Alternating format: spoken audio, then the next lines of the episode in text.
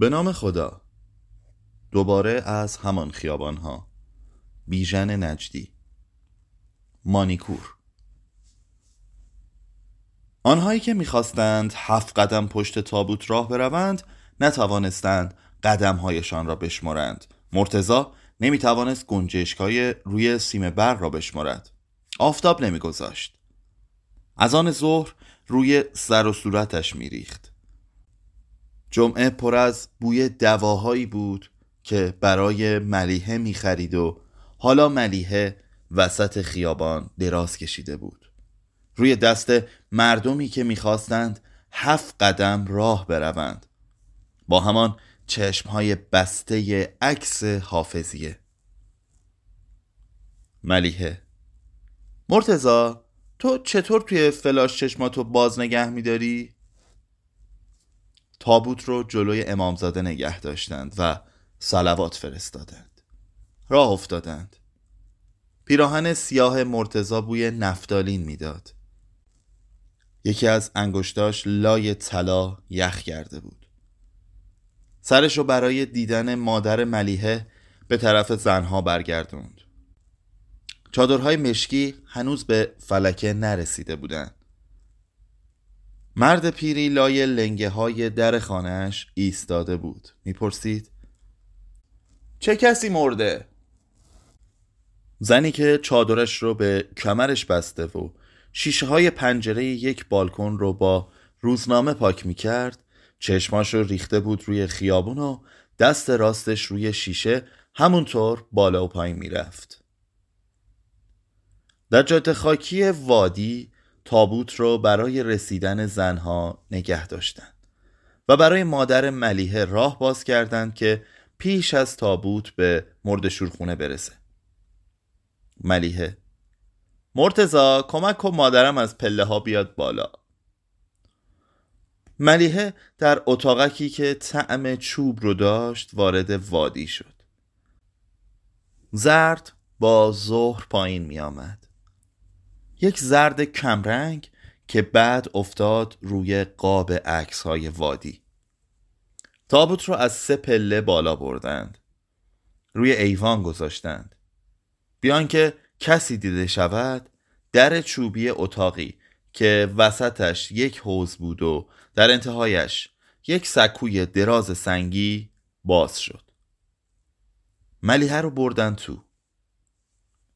مرتزا برای سیگارش کبریت کشید. ملیحه. اینقدر سیگار نکش مرتزا مرتزا حالا دارن لباساشو در میارن. موهاش روی سنگ ریخته. بعد یکی رو بفرستم اتکلنش رو از اتاقم برداره بیاره یه جا قایمش کنه. یکی نیست این پسره رو بگیره؟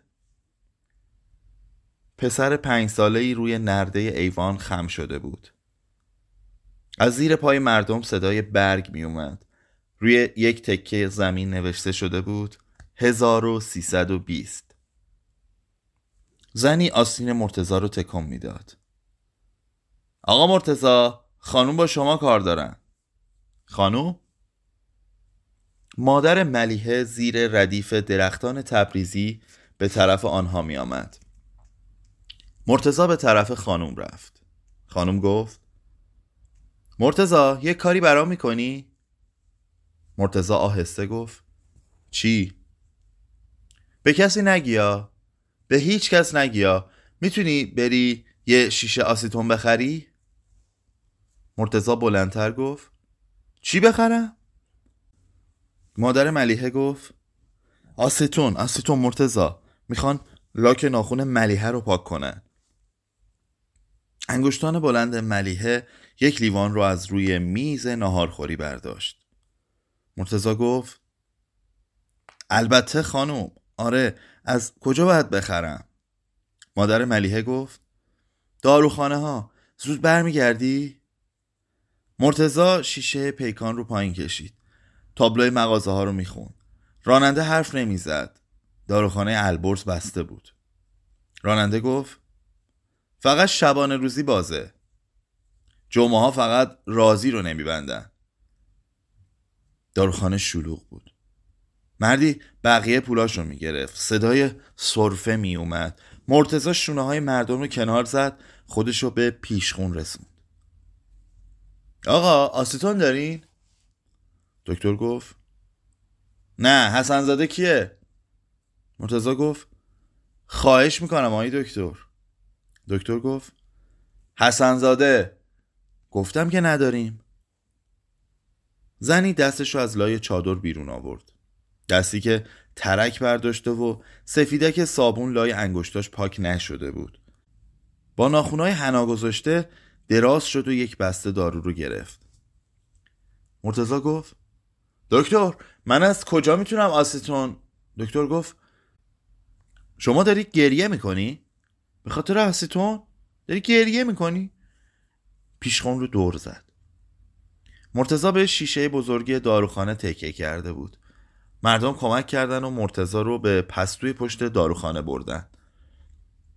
از موهای ملیه آب میریخت. مرتزا رو روی جعبه های پنبه نشوندن. مادر ملیحه روی بوی کافور صورتش رو پاک می کرد دکتر گفت به خاطر آسیتون خدای من اصلا نمی‌فهمم.